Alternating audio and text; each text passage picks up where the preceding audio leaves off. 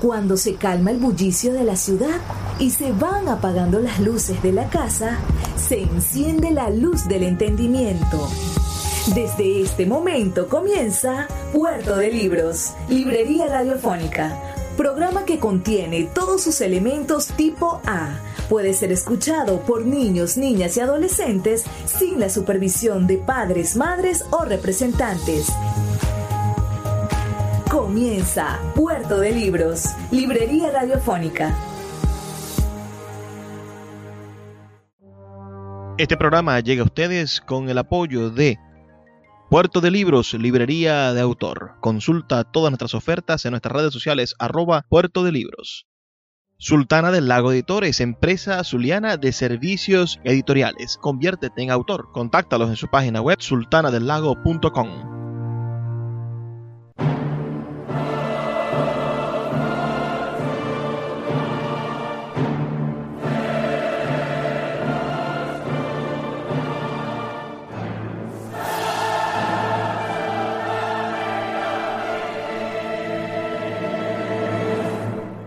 Bienvenidos a Puerto de Libros, librería radiofónica. Les habla Luis Peroso Cervantes, quien de lunes a viernes, de 9 a 10 de la noche, trae para ustedes este programa a través de la Red Nacional de Emisoras Radio Fe y Alegría. Hoy emitiendo nuestro programa número 282, dedicado a un tema bastante particular. Estaremos esta noche estudiando, dilucidando, investigando sobre la presencia de la figura del diablo en la literatura.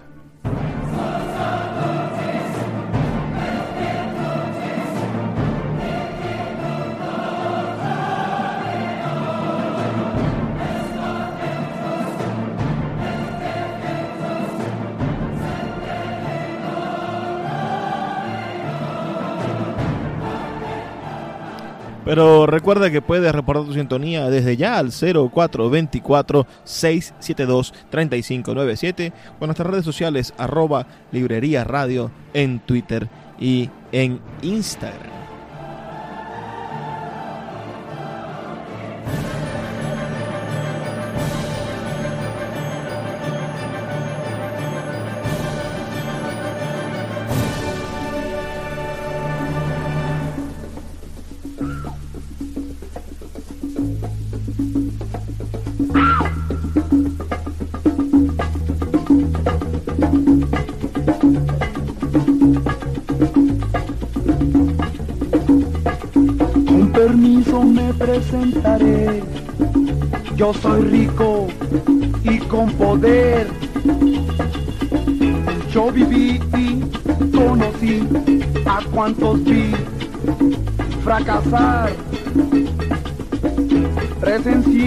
Cuando Judas al maestro lo vendió.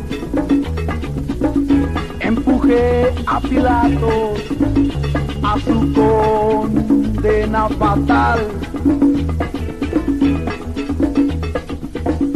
Mucho gusto, ya sabrán quién soy.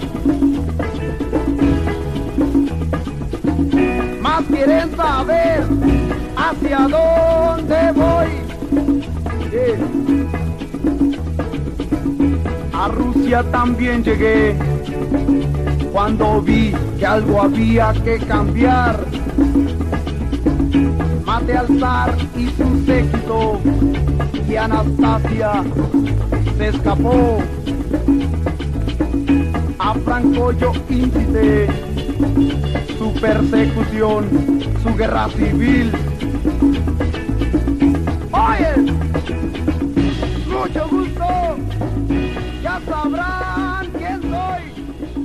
Desde los albores de la cristiandad hasta nuestros días, el demonio ha sido una indiscutible presencia en la cultura e imaginario popular. Esa figura, no obstante, ha experimentado mutaciones en intensidad e importancia en momentos diversos de nuestra historia. Dicha presencia se evidencia en diversos textos sagrados y literarios, y en estos últimos, principalmente a través de aquellos que se han ocupado del mito fáustico. Además, bajo el término demonio o diablo, se encierran multiplicidad de personajes con diversas características y nombres, por cuyo intermedio se celebra el pacto diabólico y es precisamente a través de ese pacto que se observa la presencia de diversas categorías jurídicas que concurren para su celebración y que son empleadas por el demonio para darle forma y legitimidad a aquel pacto. Es sin duda un universo de posibilidades y de encuentros y desencuentros los que nos presenta este tema de la noche de hoy. El diablo en la literatura. ¿Qué opinan ustedes? ¿Tienen algunas ideas al respecto? Recuerden que pueden enviarnos un mensaje de texto al 0424 672 3597 04 24 672 3597 o a nuestras redes sociales arroba librería radio. En su infierno, Dante describe a Lucifer como un emperador caído, un emperador de un doloroso reino.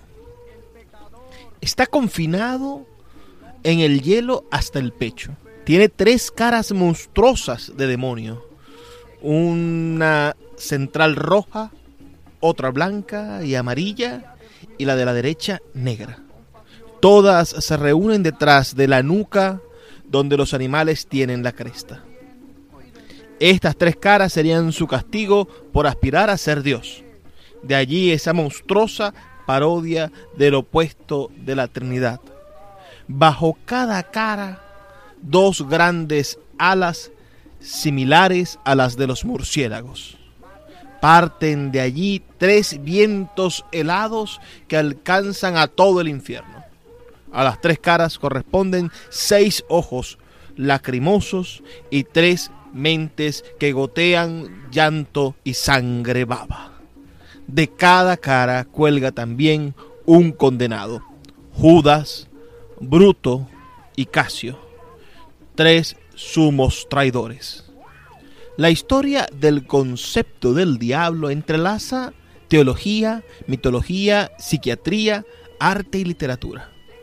Pero se desarrolla de forma independiente dentro de cada una de las tradiciones del ser humano. Históricamente, en muchos contextos y culturas se le dan nombres diferentes: Satanás, Lucifer, Belcebú, Mefistófeles, atributos y representaciones distintas. La definición de lo que es un diablo está directamente relacionada con cada cultura. Y por eso sería casi imposible ponernos a, definirlo. Pero intentemos, de alguna manera, entender cuál es el papel del diablo, del demonio, en las obras literarias que lo han citado. Estas también son muchas y de muy diverso origen. Pensemos solamente en el mito alemán de Mefistófeles, que hace que las eh, culturas anglosajonas y germanas tengan una concepción literaria y mitológica en su imaginario del diablo diferente a la que tienen los latinos o a la que tienen los hispanos. Entonces encontraremos que en la cultura en la, en la, cultura norteamericana, quien hace un pacto con el demonio, quien hace el pacto con el diablo, es una persona que adquiere los roles protagónicos en literatura, en película y en música.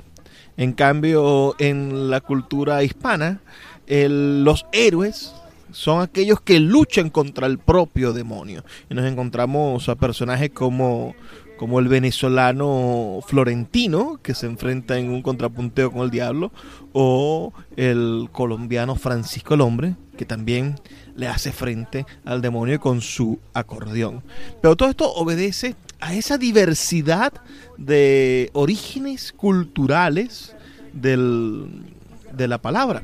Pensemos en la palabra diablo y pensemos en su etimología. Por ejemplo, la palabra diablo proviene del inglés devil, que deriva del desarrollo del inglés medio devil y este del inglés antiguo devil, que a su vez representa un préstamo germánico temprano del latín diabolus. Es de aquí de donde aparece la palabra diablo para el español. Esto a su vez fue tomado del el griego diabolos o lo que significaría calumniador. El griego utiliza la palabra diabelín, calumniar, que se origina en día, a través de, y arrojar, uh, probablemente un similar al sánscrito guret, que significa él levanta. Una versión de este estudio etimológico plantea que la palabra diablo derivaría del idioma proto-indoeuropeo de la palabra deivos, adjetivo que significa celestial o resplandeciente, una derivación pre-indoeuropea de la raíz dif resplandecer, relativa sobre todo al cielo diurno. Estas quizás son las, los orígenes de esta palabra, estas dos teorías. Pero la primera vez que aparece la palabra diablo en español es en las glosas elímenes del siglo X en una glosa marginal que dice Elo tercero diablo.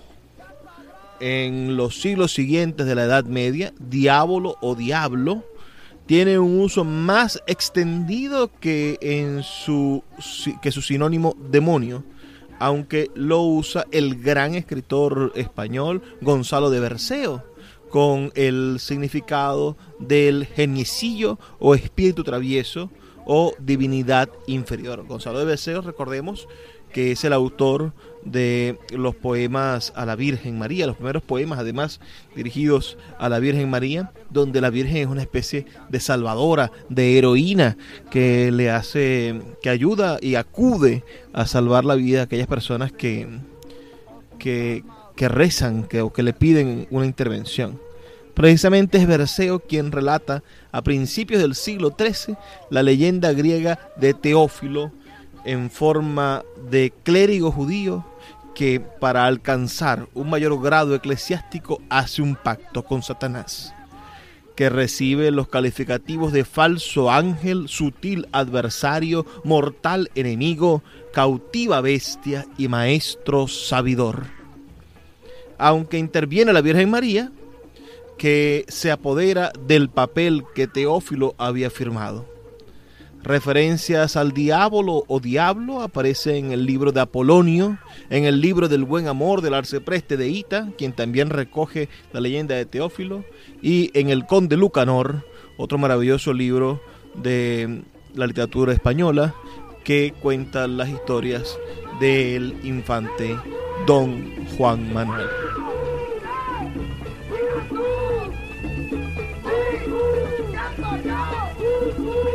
Escuchas Puerto de Libros con el poeta Luis Peroso Cervantes. Síguenos en Twitter e Instagram como arroba Librería Radio.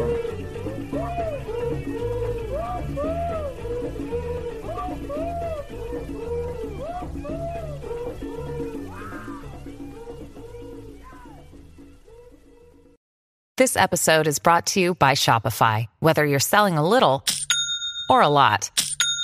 Shopify helps you do your thing, however you cha-ching. From the launch your online shop stage, all the way to the we just hit a million orders stage. No matter what stage you're in, Shopify's there to help you grow. Sign up for a $1 per month trial period at shopify.com slash special offer, all lowercase.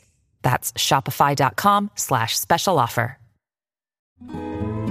El poeta Luis Peroso Cervantes le acompaña en Puerto de Libros, Librería Radiofónica, por Radio Fe y Alegría, con todas las voces.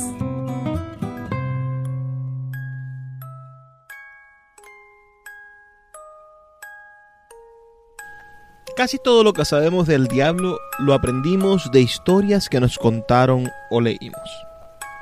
Ha sido un protagonista principal de la literatura, pero su historia se remonta al origen de todo Para el ser humano primitivo, el paso del día a la noche debía ser algo aterrador. Durante el día, con luz, podías estar tranquilo. En la noche, bajo las sombras, estaba el constante peligro y el miedo. Por eso, en el duelo entre la luz y las tinieblas, veían depender la suerte de la humanidad. Sostiene el crítico A. Van Hangel que instintivamente e influenciado por el miedo, el ser humano relacionó la idea del bien con la luz y la del mal con la oscuridad. Platón, tiempo adelante, lo confirmó y luego todas las civilizaciones que vinieron compartieron esa situación dualista. Pareciera ser que la mente del ser humano primitivo empezó a crear los espectros a partir de experiencias concretas como, por ejemplo, su propia sombra o su propia imagen reflejada en el agua e inclusive sus propios sueños. Pero sobre todo las sombras lo atemorizaban y aún hoy lo hacen. Estas desaparecían y volvían, lo cubrían todo y se multiplicaban. No podían agarrarse y estaban por todos lados. Más adelante, en el periodo histórico donde el ser humano devino en filósofo y comenzó a especular sobre las causas de los grandes males, pensó que sólo un príncipe o un demonio podían poseer un poder tan grande como el de los dioses para poder trastocar lo creado. Es decir, aparece Satán con su legión de demonios.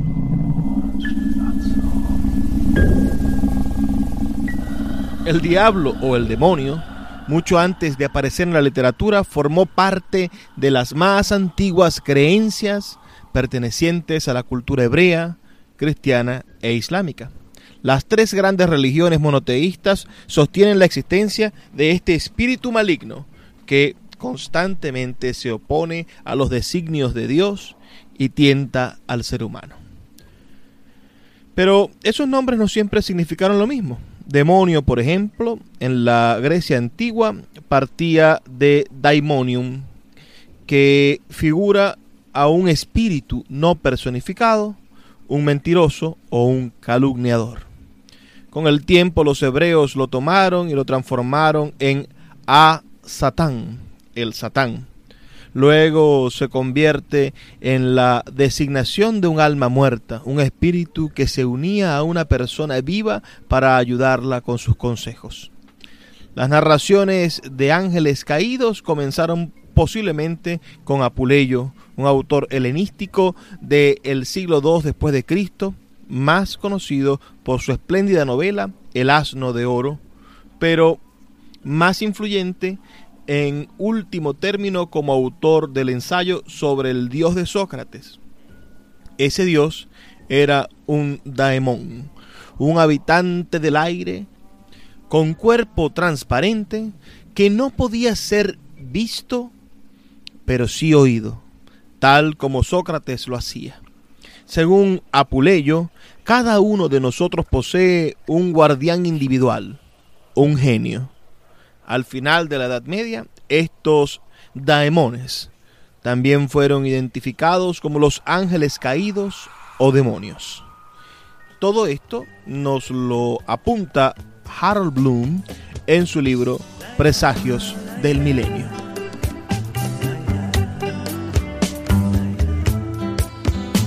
Escuchóse entonces un bárbaro trueno en mi cama sudando me vi despertar.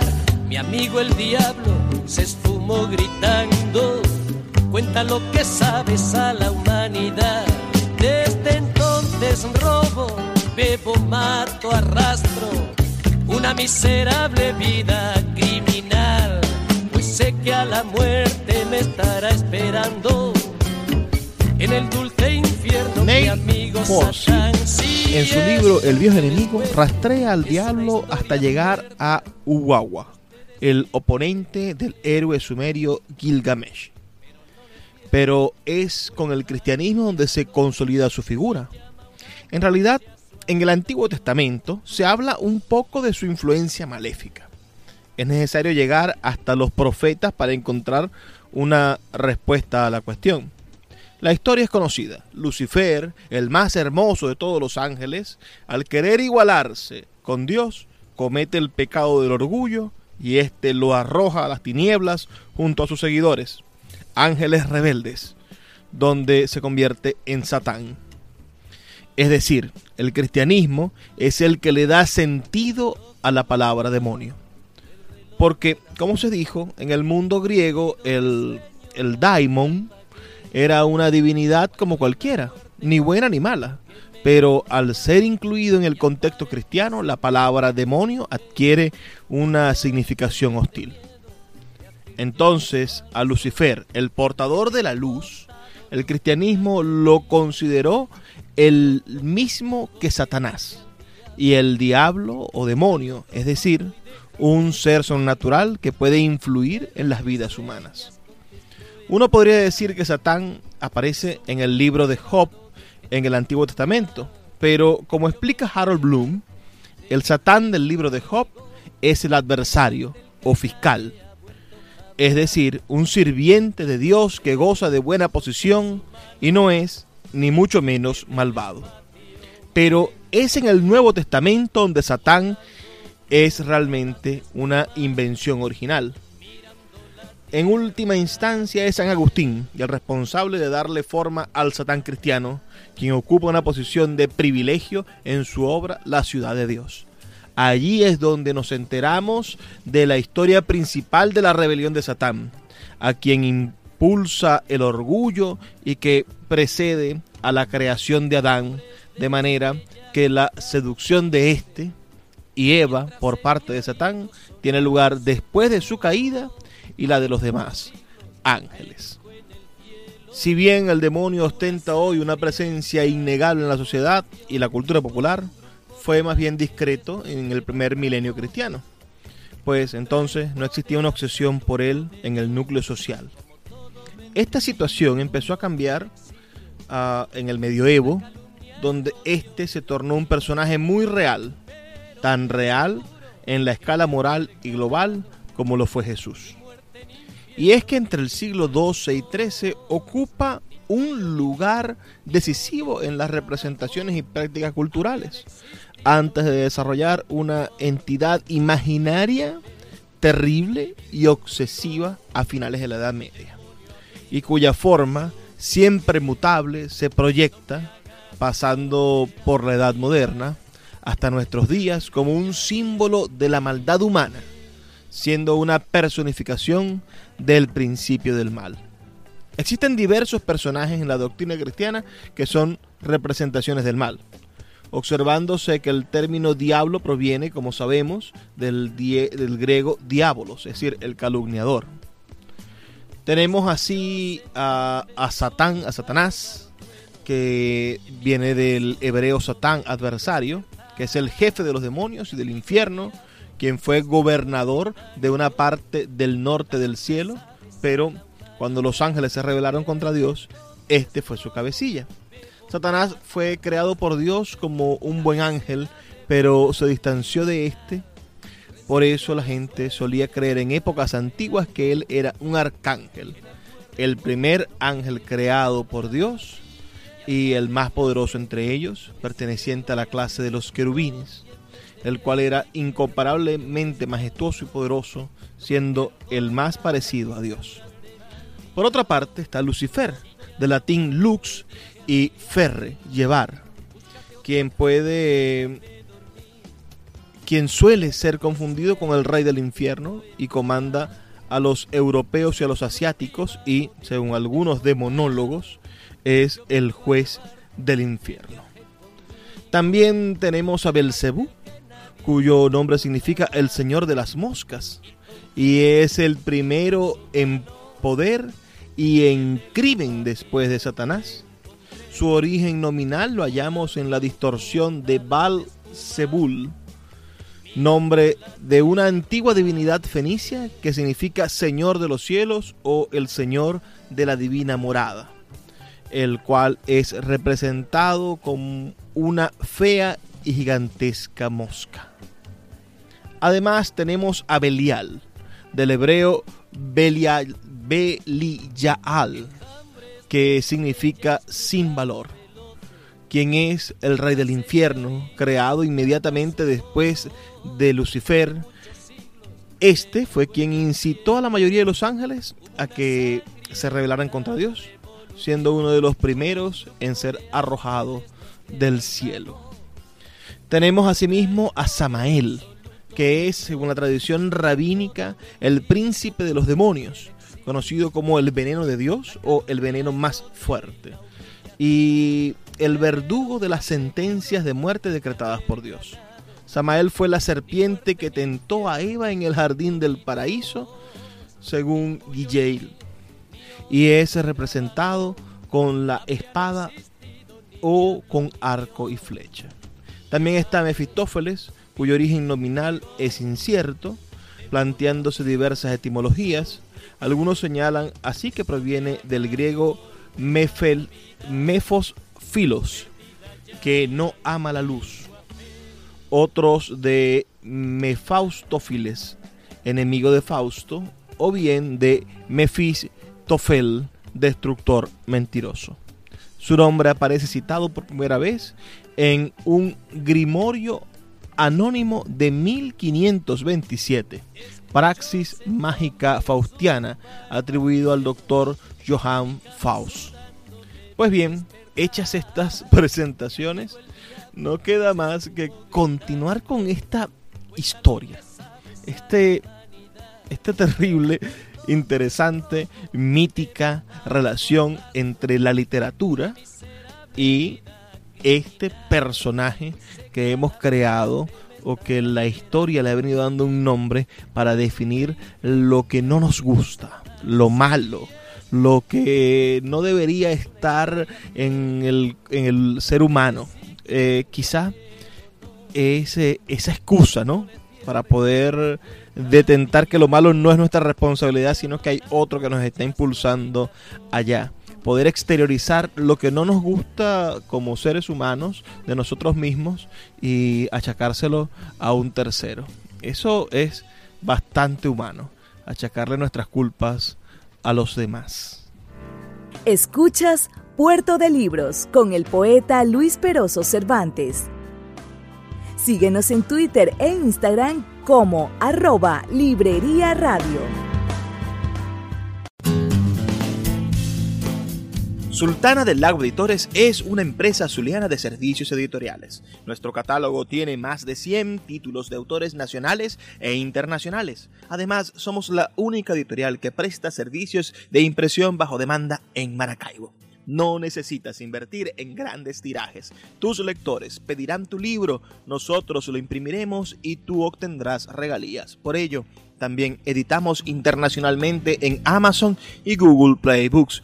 Conoce más en nuestra nueva página web www.sultanadelago.com o siguiéndonos en Instagram como arroba sultana del lago. El poeta Luis Peroso Cervantes le acompaña en Puerto de Libros, Librería Radiofónica, por Radio Fe y Alegría, con todas las voces.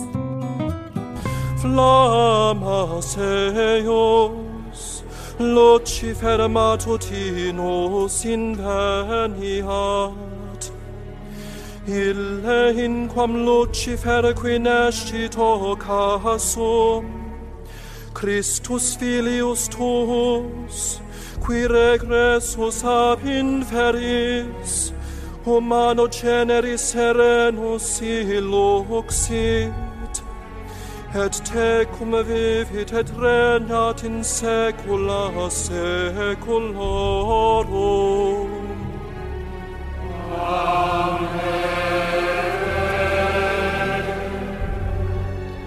Seguimos aquí en Puerto de Libros, Librería Radiofónica. Hoy estamos dedicando nuestro programa al, al tema del diablo y la literatura. Acabamos de escuchar la oración que se entona en el Vaticano a Lucifer. Espero que, haya sonado bastante interesante. Eh, sigamos con este problema, con el demonio en la literatura.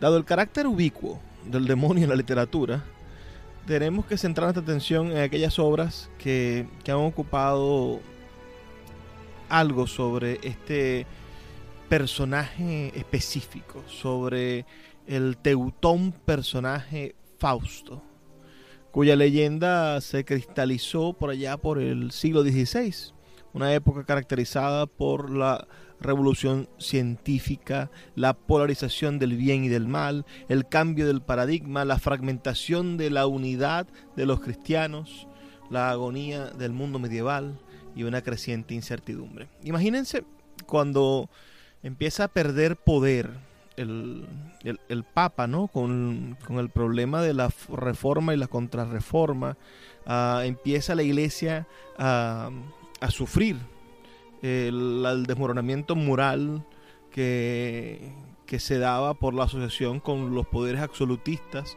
y el nacimiento de la burguesía en esa Edad Media. Y de repente, bueno, en, en la Alemania influida en la Alemania, que, además es el vestigio del, imperio romano, ¿no? Y, donde, donde había mucha influencia cristiana, nace este, este mito, el mito del Fausto, ¿no?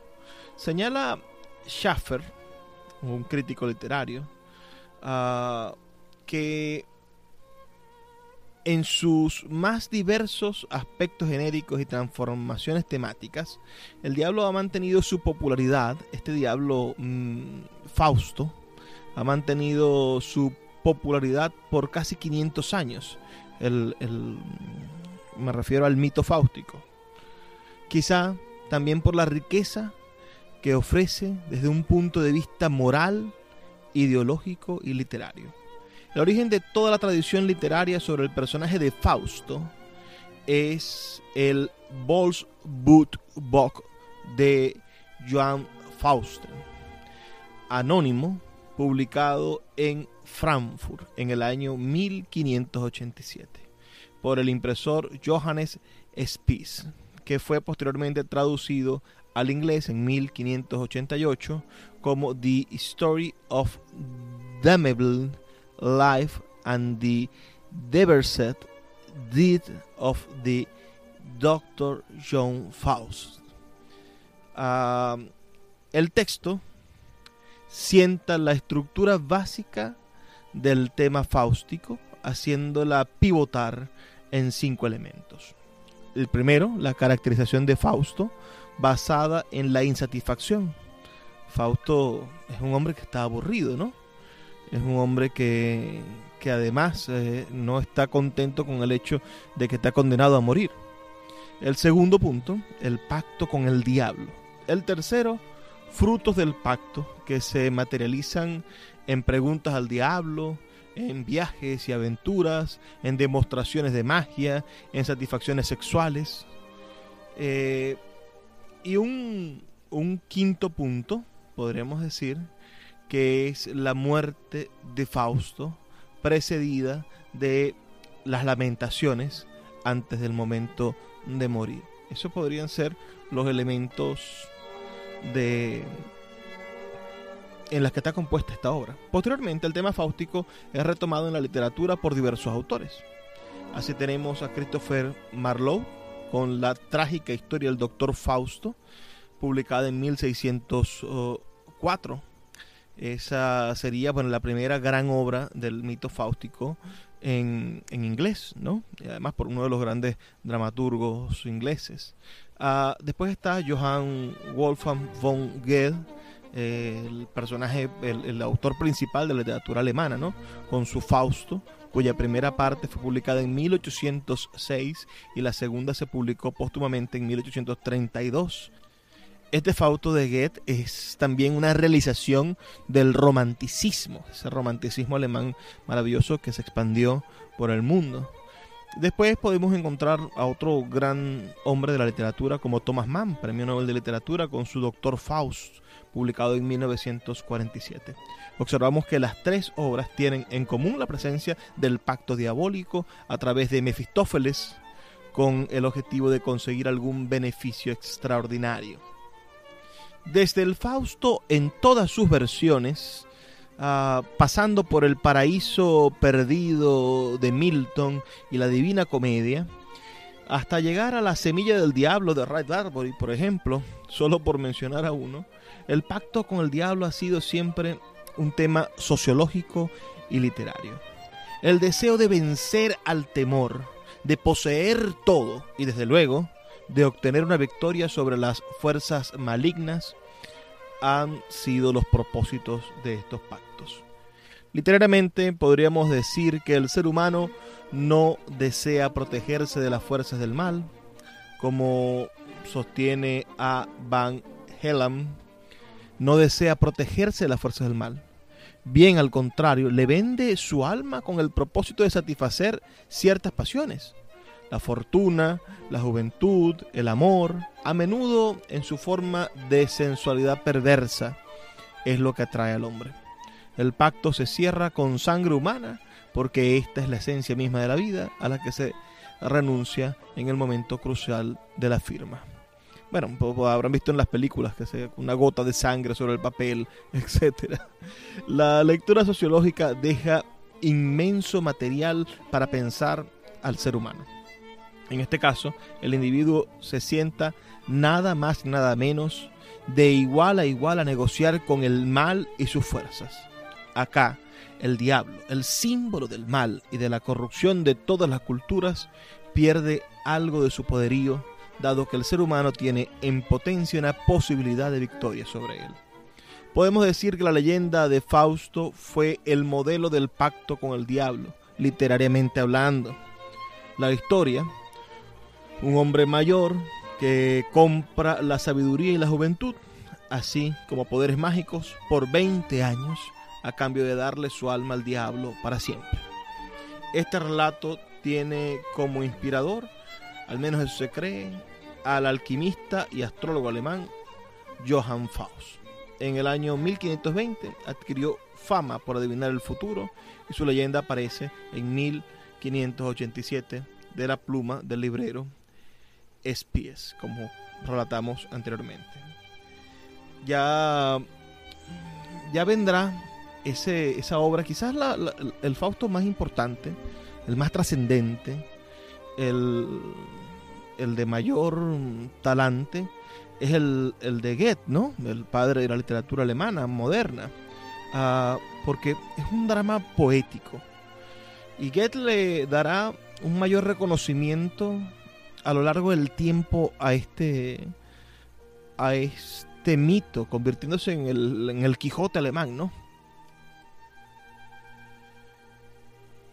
No obstante, al final de la obra, de la de Goethe, Fausto se redime por el amor de una joven llamada Margarita. Y esta es la, la contradicción con, con, el Fausto de Marlowe, ¿no? que representa la misma leyenda, a donde un estudioso de la teología no puede detener su afán de conocimiento acerca de Dios y vende su alma al diablo para lograr su fin. Vende el alma al diablo para conocer más a Dios. Interesante, sí, sin duda. Mira, más adelante hay otro, otro escritor llamado Charles Gounod, quien compone una ópera inspirada en la obra de Goethe y a su vez esta dará origen a uno de los textos fundadores de, la literatura latinoamericana, de, la literatura de la literatura argentina, el Fausto criollo de Estanislao del Campo. Esto se trata de un poema humorístico que cuenta las impresiones de un espectador durante la presentación de la ópera en el Teatro Colón de Buenos Aires. El hombre de campo que asiste a la presentación como espectador cuenta con una mirada ingenua de la obra que luego es transmitida a un paisano amigo. Dentro del marco de la literatura argentina podemos citar también en un capítulo de Don Segundo Sombra de Ricardo Guiraldes, allí, bajo la forma de relato enmarcado, aparece la historia de Herrero Miseria, quien no solo engaña al diablo, sino también a San Pedro. Pero nos preguntaremos, eh, ¿cuánto influyó este personaje que llamamos el diablo en la raza humana? ¿O verdaderamente solo estamos buscando un chivo expiatorio para no reconocer que hay una parte de maldad en nosotros? Un escritor genial, como fue mm, Ambrose Bryce, lo define de la siguiente manera en su diccionario del diablo. Dice, Satanás, uno de los lamentables errores del Creador. Habiendo recibido la categoría de arcángel, Satanás se volvió muy desagradable y fue finalmente expulsado del paraíso. A mitad del camino de su caída, se detuvo, reflexionó un instante y volvió. Quiero pedir un favor, dijo. ¿Cuál? Tengo entendido que el hombre está por ser creado. Necesitará leyes. ¿Qué dices, miserable? Tú, su enemigo señalado, destinado a odiar su alma desde el alba de la eternidad, tú pretendes hacer sus leyes. Perdón, lo único que pido es que las haga él mismo. Y así se ordenó. La fascinación que ha creado y que genera el diablo o sus demonios aún hoy se debe al espacio que le propició la literatura y al rol que le adjudicaron el cristianismo y otras religiones. Sin duda es de, de esos personajes que no pueden desconocerse y que resultan más atractivos cuando más se los esconde. Escuchas Puerto de Libros con el poeta Luis Peroso Cervantes. Síguenos en Twitter e Instagram como arroba Librería Radio. Regresa a Puerto de Libros, a Maracaibo y a toda Venezuela a través de su página web puertodelibros.com.be en el centro comercial Gran Bazar de Maracaibo. Libros de todas las áreas del conocimiento dispuestos para que puedas adquirirlos a bajos precios. Consulta sus redes sociales arroba Puerto de Libros en Twitter, Instagram y Facebook y acompáñanos en esta aventura por el universo mágico de los libros. Poeta Luis Peroso Cervantes le acompaña en Puerto de Libros, Librería Radiofónica, por Radio Fe y Alegría, con todas las voces.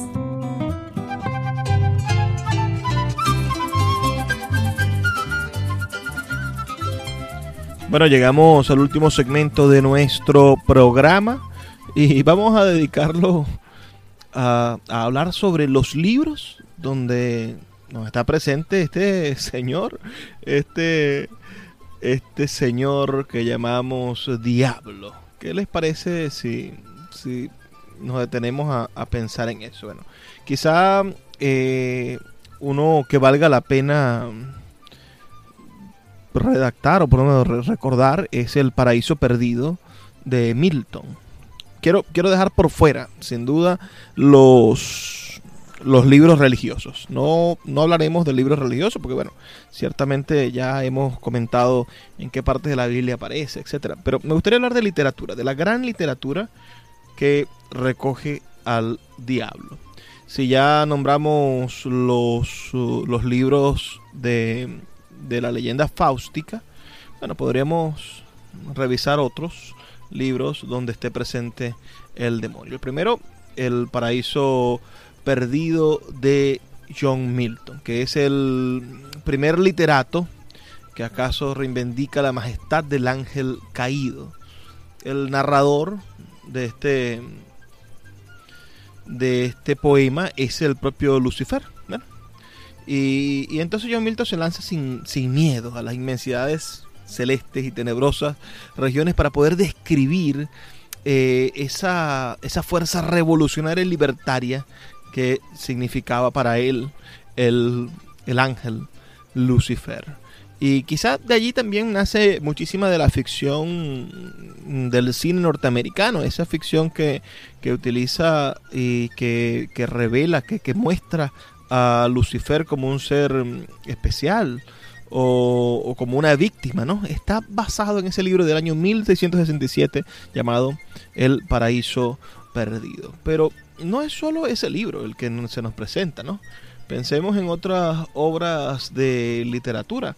Ya hay un, hay un montón de, de obras maravillosas que nosotros debemos darnos la oportunidad de descubrir. Por ejemplo, El Diablo de la Botella de Robert Louis Stevenson es otro maravilloso texto que, puede conseguirse en internet gratuitamente y que ustedes lo más seguro es que van a disfrutar. Robert Louis Stevenson es un escritor escocés, pero fundamental de la literatura en inglés. Y este libro trata de un personaje llamado Kenyu, un hawaiano que siente la necesidad de conocer otras tierras, por lo que se dirige a San Francisco. Allí descubre una casa hermosa cuyo diseño parece algo triste y asustado. Al entablar conversación con él para preguntarle el motivo de su tristeza, el anciano que está en la casa le enseña una botella de vidrio ah, con un contenido blanco lechoso. Asombrado, el viejo le cuenta que en esa botella habita un demonio rodeado por el fuego del infierno que puede conceder cualquier deseo, excepto uno, alargar la vida a una persona. Bueno, les invito a, buscar ese, ese relato publicado en el año 1899 para que, para que ustedes lo, lo disfruten. Verdaderamente sí el erro miseria, que, es este fragmento que ustedes deberían buscar de Don Segundo Sombra de Ricardo Guiraldes, este escritor, este escritor argentino. Está disponible gratuitamente en eh, la biblioteca Cervantes digital. Yo creo que pasamos por, por encima esta gente a, a, Get, ¿no? El Fausto de Get también se consigue en internet y pueden buscarlo por allí y disfrutarlo ampliamente. Pero me gustaría recomendarles un cuento maravilloso de uno de los escritores norteamericanos, mmm, uno de los excelentes escritores norteamericanos, el fundador, el padre del género del cuento. Me refiero a El Diablo en el Campanario de Edgar Allan Poe es sin duda una pieza clásica de la narrativa norteamericana y bueno, sucede en la ciudad de Nueva York. Y hay un diablo que habita en un espejo en este en este cuento. Yo creo que ustedes lo van a disfrutar. Hay otro gran escritor de lengua inglesa, Herman Melville, quien tiene un relato, un texto que ustedes podrían disfrutar, que se llama El infierno de las doncellas. El gran escritor español Gustavo Adolfo Becker, en su leyenda, su leyenda número 7, se llama La Cruz del Diablo. Allí también ustedes podrán encontrar, este es un relato del año 1860.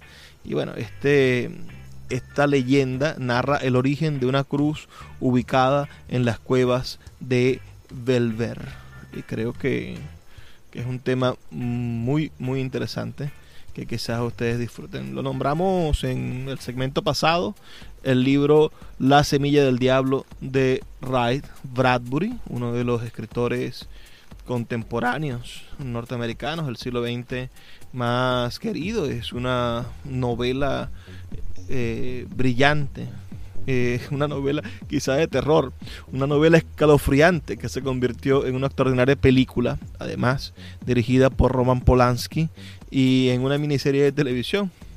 Entonces, eh, yo creo que, podrían aprovechar para buscar todos estos, mm, todas estas estructuras de, de relaciones audiovisuales y literarias y disfrutarlo de verdad. Hay un poema, un texto de Charles Baudelaire llamado Letanías de Satán y que yo creo que podríamos también buscar y, coleccionar podríamos darnos cuenta de, lo interesante que, está. El, el, principio de este poema dice, dice así, los primeros versos, oh tú el ángel más bello y asimismo el más sabio, Dios privó de suerte y ayuno de alabanzas. Oh Satán, ten piedad de mi larga miseria. Dice dice este maravilloso poema Letanías de Satán. Vamos a continuar, quizá asocian un, un texto de García Márquez, eh, un señor muy viejo con unas alas enormes, al, al mito de este del, del, mundo del diablo, ¿no? Porque es un ángel caído. No sé si, si sea completamente un libro que, que hable sobre, sobre el diablo. Eh, Fernando Pessoa tiene un texto llamado La hora del diablo. Es un relato y creo que podrían ustedes también encontrar allí algunas cosas fascinantes. Es un diálogo entre Satán y María, la madre de Jesús, que revela al lector el singular pensamiento del poeta Fernando Pessoa. También existen textos como Los Cantos de Maldoror, del año 1869, del Conde Lotremont, donde Maldoror es una especie de, de, demonio, de ser malvado que se dedica a hacer el mal. Es uno de mis libros favoritos. Deberían, es un libro que se, se, se disfruta la maldad de ese libro. No, no sé muy bien por qué llegamos a eso, pero, pero sí hay algo verdaderamente importante que, destacar en esa gran literatura del Conde Lotremont. En el año 1906 se publica Lo que me dijo el diablo de Giovanni Panini, escritor muy polémico de Italia. Uh, Panini en este libro despoja al diablo en este pequeño relato ¿no? de su angustioso aspecto de siglos anteriores para presentarlo como un burgués bien vestido, educado y sensible. El demonio se presenta además como un ser más lejano que pierde la mayoría del tiempo su interés en la humanidad. Uh, aún así, en medio de su pedantería, ese pequeño Lucifer le revela al autor en un rincón de Florencia la clave de la caída y la pérdida del paraíso. El punto, argumenta Lucifer, fue haber comido solo una pequeña parte del fruto prohibido, cuando debimos haber comido absolutamente todos los frutos de ese árbol. De allí su sugerente invitación a conquistar toda la sabiduría para transformarnos en dioses. ¿Qué les parece eso? Bastante interesante. Otro texto que se ha vuelto un clásico, ¿no? En los versos satánicos de Salma Rushdie, que, que ya tratamos en algunos programas anteriores, porque es una novela que, que le produjo a este hombre la sentencia de muerte por parte de, del ayatolá de, de Irán, que, que, sin duda es algo verdaderamente difícil de, de, de, superar, ¿no? Es increíble lo que le sucedió a este hombre que vive aún escondido, porque cualquier una de estos, digamos, eh, radicales musulmanes tiene permiso, carta blanca para asesinarlo. No es tan sencillo entenderlo de esa manera. Hay otro libro publicado en el año 1831, se llama Piel de Zapa, eh, del gran escritor francés Honor de Balzac. En este, la búsqueda del amor y el dinero llevan al protagonista a pedirle al pequeño trozo de piel o cuero todo lo que desea. Estos se cumplirán, pero las consecuencias serán inevitables. Esa piel de zapa es una especie de, pacto con el diablo también, ¿no? Eh, el escritor español Alejandro Casona publica Barca sin pescador, una obra de teatro.